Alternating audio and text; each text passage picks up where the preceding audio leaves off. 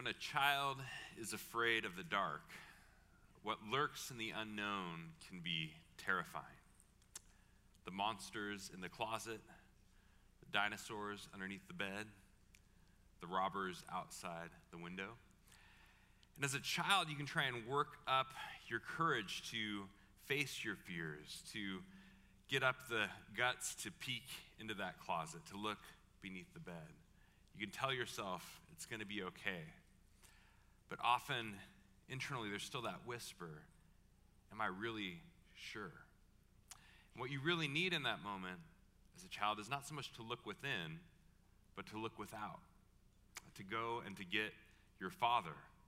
And as you grasp hold of his hand, to have him walk with you, and to begin to turn on the lights and look beneath the bed and pull open the doors. And suddenly, the room is not so scary anymore.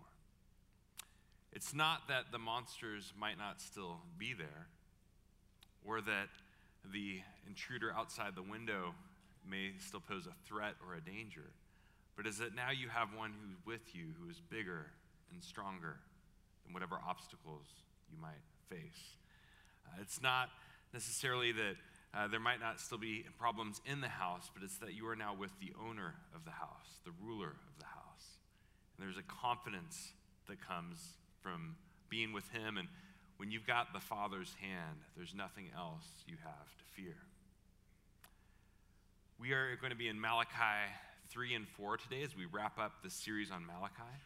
And fear is a major theme here. It's been a theme throughout Malachi uh, that we haven't necessarily looked closely at today, but it kind of comes to a head today as Malachi makes this distinction between uh, those who do not fear the Lord, and we find when you don't fear the Lord, the world can actually become a very scary place. And the contrast he makes with those who do fear the Lord. And we find that when you do fear the Lord, when you hold your Heavenly Father with reverence and you draw close to Him and you hold his hand and walk with him in the world, that when you fear God, there's nothing else to fear. And so we're in Malachi 3. Uh, if you have your Bible and you want to turn there, that would be great. If you need a Bible, you can raise your hand. Our ushers would love to come and bring you a Bible. Uh, if you don't own one, please feel free to keep this Bible as our gift to you. And the title for the sermon this morning is uh, What Are You Afraid of? Right? What are you afraid of? because uh, we want to explore this idea that the real problem is, uh, on, one, on the one hand, fear can be an appropriate thing. Right? When there's danger, it's good to be afraid, to be on alert. Uh, and that the real issue is not so much how to either be afraid or not be afraid, but how to fear the right things. And that health is not so much the absence of fear, but the presence of fear towards those things which are appropriate, and how that ultimately, uh, when we have a right relationship with God, how there's nothing else that we need to be afraid of or to fear. So, Malachi 3, let's start in verse 13. Your words have been hard against me, says the Lord. Uh, the people are making an accusation against God. Um, but you say, How have we spoken against you? Well, you have said, It is vain to serve God. What is the profit of our keeping his charge or of walking as in mourning before the Lord of hosts?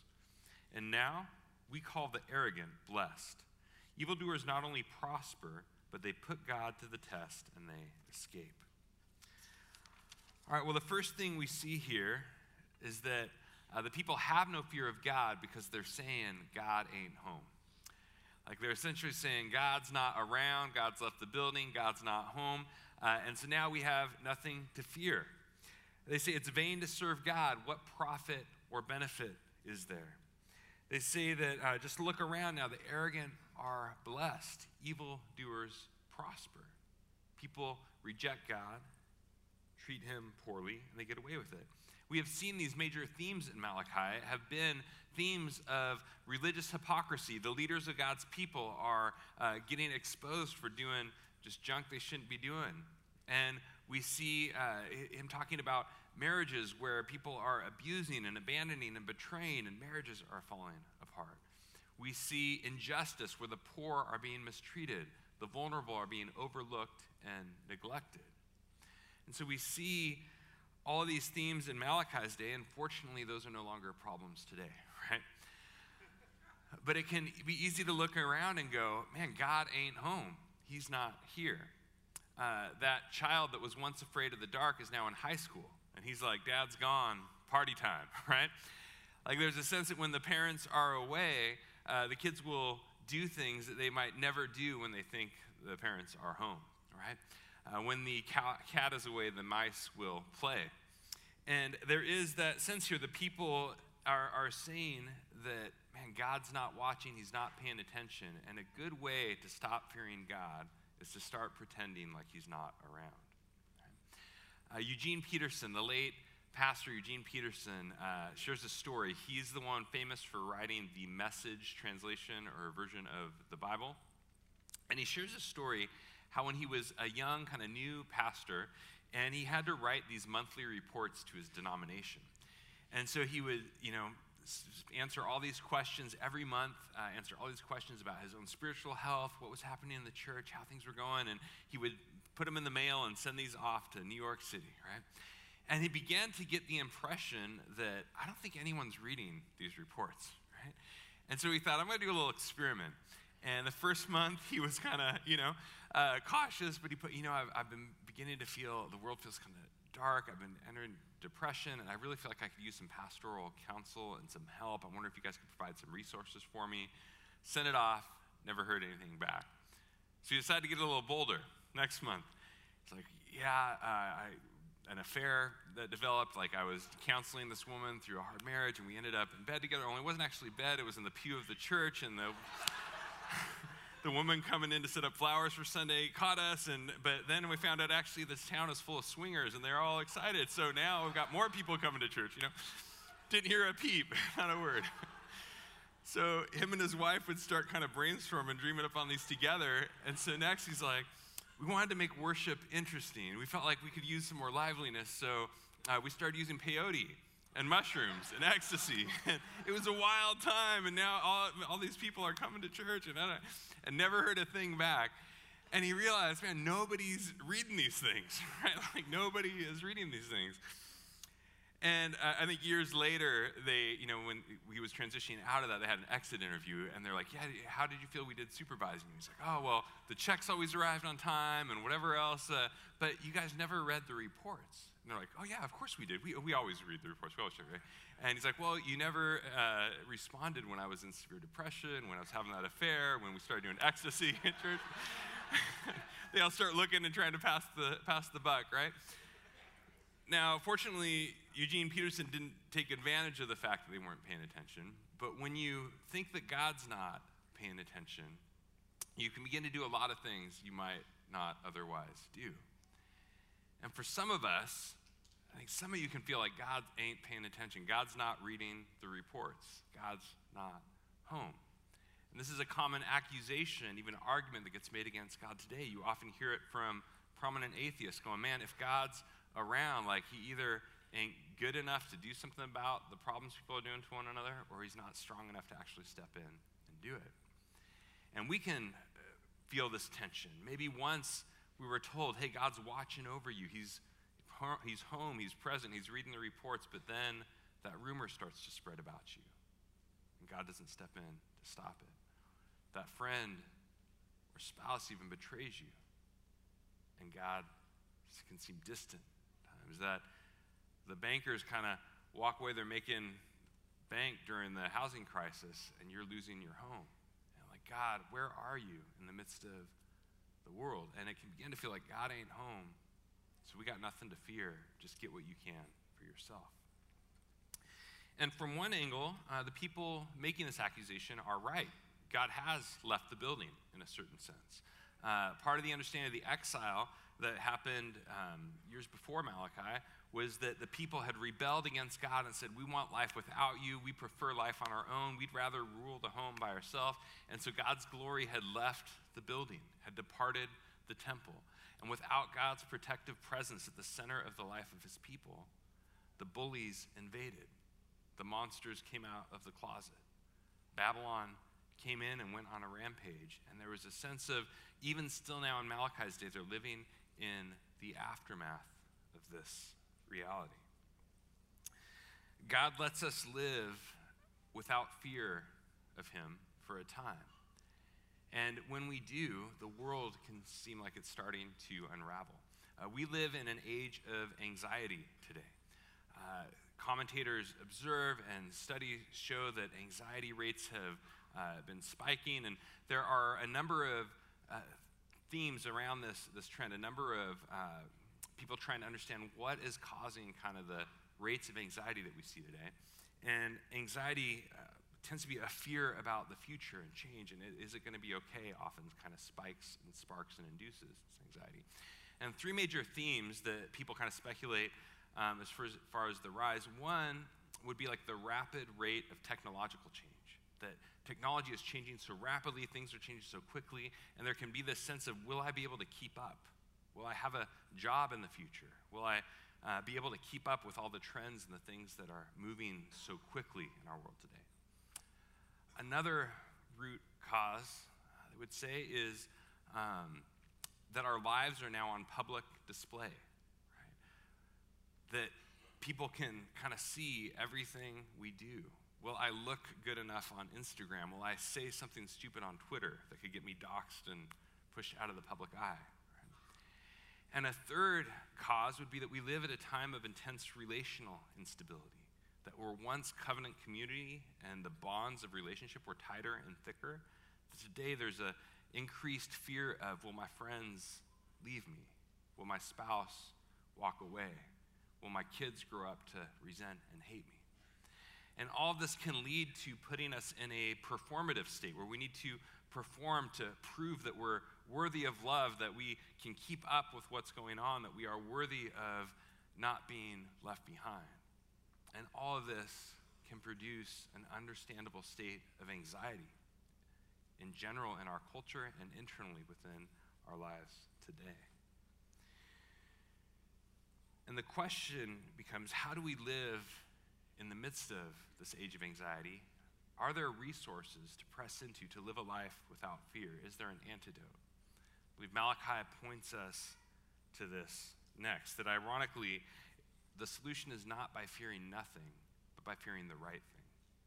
The solution is not the absence of fear, but the presence of a proper fear around the thing which is truly worthy to be feared. And so let's move forward in verse 16. It says, Then those who feared the Lord spoke with one another. The Lord paid attention and heard them, and the book of remembrance was written before him of who him of those who feared the Lord and esteemed his name.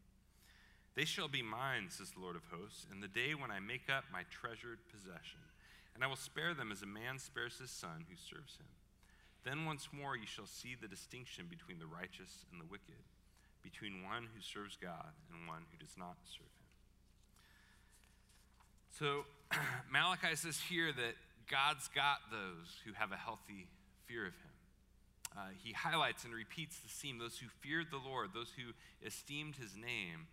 And he highlights that God's got them. There is this uh, sense that there is a healthy fear of God, and God is paying attention to those who have it. The uh, sense that God's away, that God's asleep, that God's left the building, God ain't home, it's false. What Malachi points us to is that God is very much awake. God's not sleeping, He's awake, and He's actually active during this time. What is He doing? He's paying attention, He's writing down the names, He is uh, remembering those who look to Him and fear Him. So just because God does not intervene immediately does not mean that God is checked out. God is present with and watching over us. It's like that high school party when the parents thought we're out of town, uh, only the parents have got video cameras in the home and they're seeing everything that's going on and they're still very much present. Uh, and God existed before video cameras, right? And God didn't so much go away on vacation as much as He's upstairs, right? And can hear everything that's going on downstairs. Or the reality is because God is spirit, and God is holding all creation together. That there is a mysterious way that God is actually able to be mysteriously present even when he is apparently absent. God is able to be mysteriously present even when he is apparently absent. And he is active during our age of anxiety. During this time, he is present. He is watching over his children. Well, who is he paying attention to? He's paying attention to those who fear the Lord. And this theme is repeated. And what does it mean to fear the Lord, to have a healthy fear of him? I think we can often have a caricature of what the fear of the Lord is. Uh, for some, does this mean like I'm supposed to be scared of God, like because he's got a bad temper, he's going to fly off the handle? Uh, for some people, there may be a sense of God, sometimes he wakes up on the right side of the bed and he's happy and loving. Other times he wakes up on the wrong side of the bed and he's angry and vindictive. And you never know which God you're going to get. And you just kind of try and keep him happy and walk on eggshells. So you hope he, he that's not what's meant by fear of the Lord. That is a, a caricature. And so we want to take some time to ask what is a healthy fear of the Lord? And how do we live into it? Well, I want to suggest two angles for what a healthy fear of the Lord is. The first is a healthy fear of God is a reverence for who God is, for the immensity of his personhood, for the infinity of God's identity. This speaks to God's identity, the immensity of who he is. I, back in high school and college, I used to love surfing. and So would go out to the Oregon coast. It was freezing cold, but we had wetsuits, so I had a wetsuit and a board, and with friends, and we would go out surfing. And one thing that struck me, I'd always looked out at the ocean and just thought, man, this is so beautiful. And it is. And yet, as you would get out and you'd be way out past the breakers and out, way out in the waves, and you would begin to feel the depths, like my feet can't touch the bottom anymore. And I know it's quite a ways down and you would begin to find like you were surrounded and you looked out and you saw this thing doesn't end. And then you get pushed under a few times and you're tumbling and having to fight your way to get back up to the surface. And you realize this thing, this ocean, it is both beautiful and yet it is uh, could also crush me like in a second. Right? Like you realize the weight of the thing that you are immersed in. I had one time where uh, I got, it was a Sunday morning, went out with some friends, wasn't a Christian yet, so I wasn't in church. And uh, this meant the beaches were like empty, right? And I got sucked out. It was just me and one other person, and I got sucked out and kind of almost pushed into these rocks where the waves were just dashing against the rocks. And eventually it, it got just pushed way out, swimming as hard as I could, and I'm going the other way out into the ocean, right? And I remember at one point uh, trying to get my way back in and going underneath, and I'm tumbling beneath the water for what seemed like an eternity, and I'm trying to get air, and I'm just, I feel like I'm about out of breath. I'm about to start inhaling water, and I come up, and another wave is, you know, come right down. And so again, and, and coming up three times. And eventually, my friend was able to get out. He was older, more experienced. He was able to shout directions and help me get back in. But I remember going, man, the ocean is beautiful and majestic, and then there's also a healthy fear, a reverence for the immensity of what this is. Right? Immensity. There has been uh, one trend over the last 10 years that they've seen with the arrival of smartphones and all has been what have been called uh, just a tragedy of selfie deaths. Right? So in 19, um, 19, 19 2017, back in the 1900s. 2017, uh, there were over 90 of these so-called selfie deaths, where someone is uh, taking a picture of their uh, San Diego overlooking like the cliffs by the ocean, or uh, out at the Grand Canyon and distracted by their phone, um, and uh, unfortunately, in the moment of trying to take that picture or looking at their phone while they're walking, uh, tumbling to their death. And there's this sense, the tragedy is uh, you were attempting to capture the beauty of this thing, and yet not respecting the magnitude of this thing.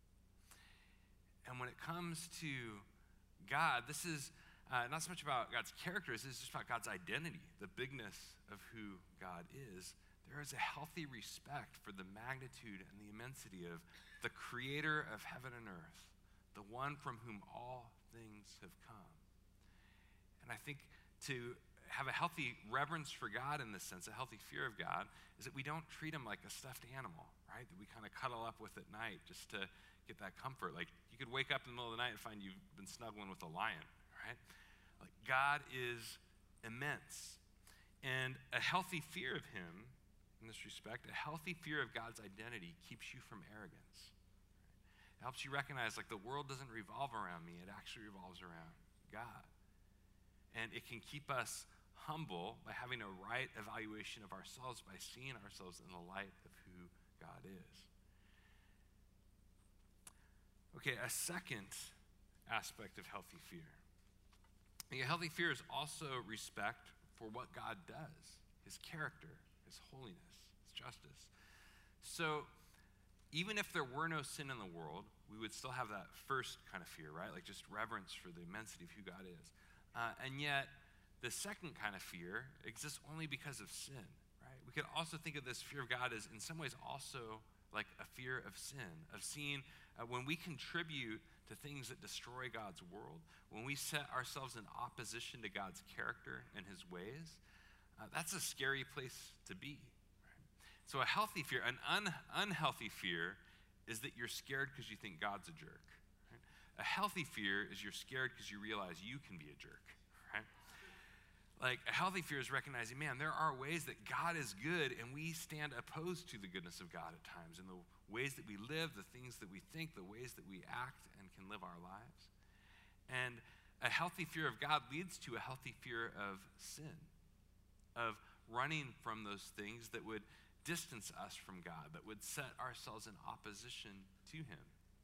Here in Malachi, this seems to be a, a, main thing that, that he's pointing to those who are arrogant and evildoers and those who set themselves against God and are running, wreaking havoc in his world. They don't have a healthy respect for God's character and seek to align their lives with it. Uh, last night, I was on a walk with my family and some friends, and we were walking. We, we came up to kind of a busy street, busy intersection, we are waiting for the crosswalk light, and the crosswalk light turned on, and we began to walk. And I turned and looked. And I noticed uh, one of one of my boys. They were on scooters, and one of them was just kind of not paying attention, you know. And um, and when he said, "Okay, the light the light's ready, let's go," and we all started to walk, uh, he was facing the other direction, and began to ride his scooter out into oncoming traffic. And I immediately Jacob! You know, I shouted his name as loud as I could, and I ran over. And, and fortunately, he, he went out to about the part where the, you know, the bike lane ends as a car was just coming by, and he stopped when he heard my voice. And I came and I grabbed, and I grabbed his arm, and I pulled him in. And um, he wasn't trying to do something wrong, right? You know, but he, he just he wasn't paying attention. And he was going, though, in a direction that could kill him, that could lead to just horror, destruction. And he was he didn't have a healthy fear of the road and the danger that lurked there. And because he didn't, I had it for him, right? And I, I, I yelled for him, Jake, to get his attention. And my goal in uh, trying to raise my voice to alert him to the danger, to get his attention, was to raise an awareness of I want his good, I want his flourishing. I'm trying to keep him from something that would keep him from harm and was to try and bring him back into intimacy and closeness with me. And I hugged him, I held his hand, and we walked together on the right path. Right? For some of us, I think we can be not paying attention, right? Like there's kind of this sense when we drift from a healthy fear of God in this respect, it's like, man, we're kind of doing things that we know, man, maybe that's not so right, and we can kind of be setting ourselves on trajectories and on a path that ultimately doing things opposed to God's ways that ultimately can lead to our destruction. And the real tragedy with sin is when we go down those roads, it usually winds up not just wreaking havoc in our lives, but in the lives of others around us. And because God loves us and loves his world, he raises his voice and says, Stop, come back to me. Have a healthy respect for my ways. Try to walk, I want you to walk with me in my ways. I want you to draw close and be with me because I know that when you run away from me, there is danger out there that is real. The monsters, in that sense, are not imaginary, they're real. There are things that can kill us when we walk too far from the ways and the presence of God.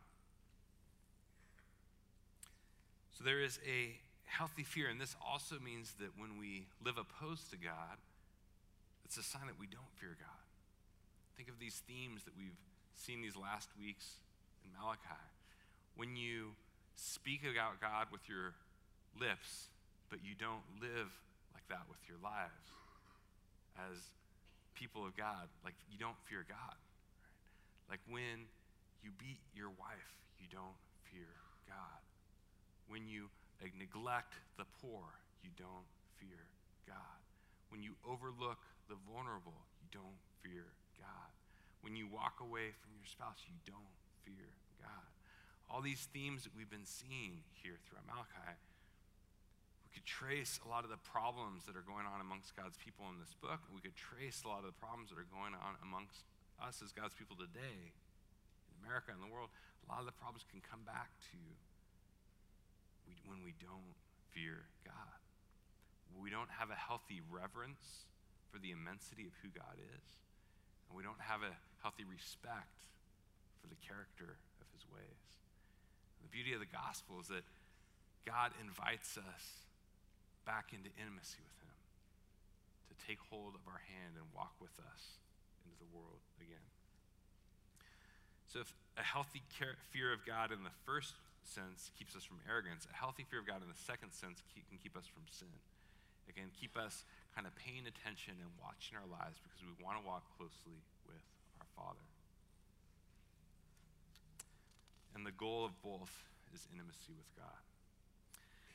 Okay, well, let's keep going and see how Malachi ends it here.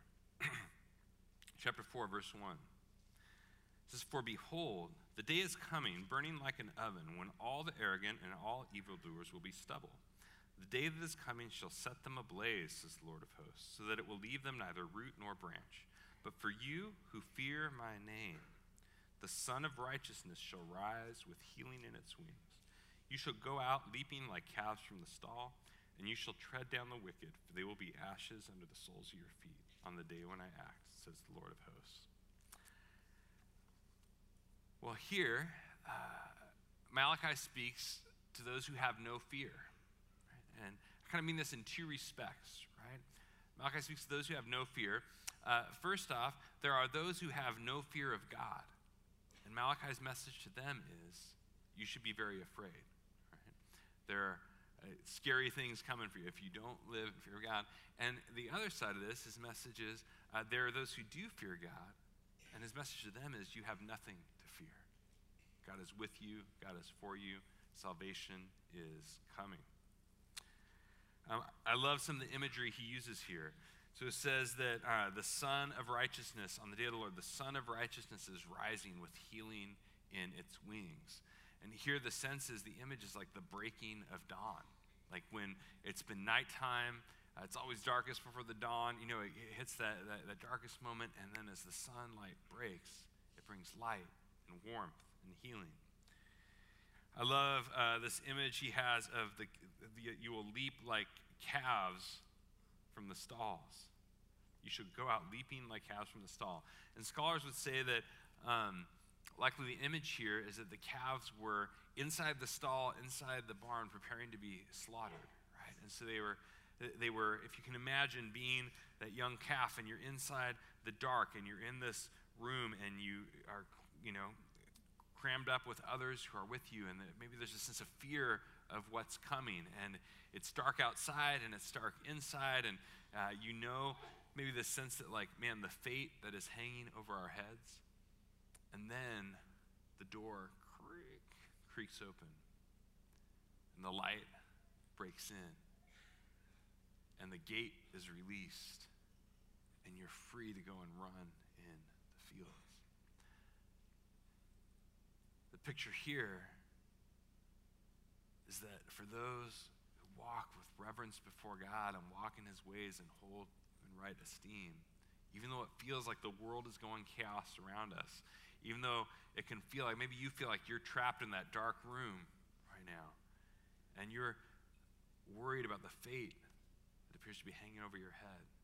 Malachi's message is when you fear God, you've got nothing else to fear. Salvation is coming The light is going to break over the hills, like the door is going to creak open, and God is going to set his people free.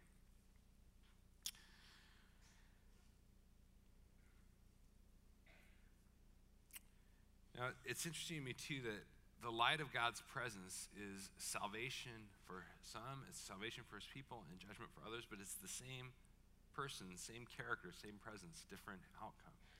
And I think there is hope here that we are saved by grace alone, and yet grace is, uh, its goal is to bring us back into union with God. And the goal is that we would align our lives with his character and his presence and his ways. And this should raise the question for us of what are you afraid of? Right? Like, what are you afraid of? I think for some of us, uh, we may have an unhealthy fear of God. And we may be afraid of God in an unhealthy way because we've had this caricature that he's unreliable, that he flies off the handle, that he, uh, you know, like we, we just, we have this unhealthy fear of him. And I believe that the invitation this morning is to move from an unhealthy fear to a healthy fear. The gospel proclaims the constancy of God's character. He is the same yesterday, today, and forever. God doesn't fly off the handle, but when he's angry, it's not because he stopped being loving, it's because he loves the world that he gets angry at the things that tear it apart. It's because he wants union with us that he gets angry at the sin that seeks to distance us from him. The invitation for some of us this morning may be to move from an unhealthy caricature of God to a healthy fear of God that trusts in his goodness, that trusts in who he is. Uh, for others, however, we may be living with no fear of God. Right? We may be living in a spot where, yeah, I go to church, yeah, I do the stuff, but God ain't listening. God ain't reading the reports. God ain't home. Right? And we begin to live in such a way that, that over time our lives become aligned against Him. I believe the invitation, if that's you, is to move back to a healthy respect for God's character. So, those of us with an unhealthy fear may need to come to a place of trusting in the goodness of who God is.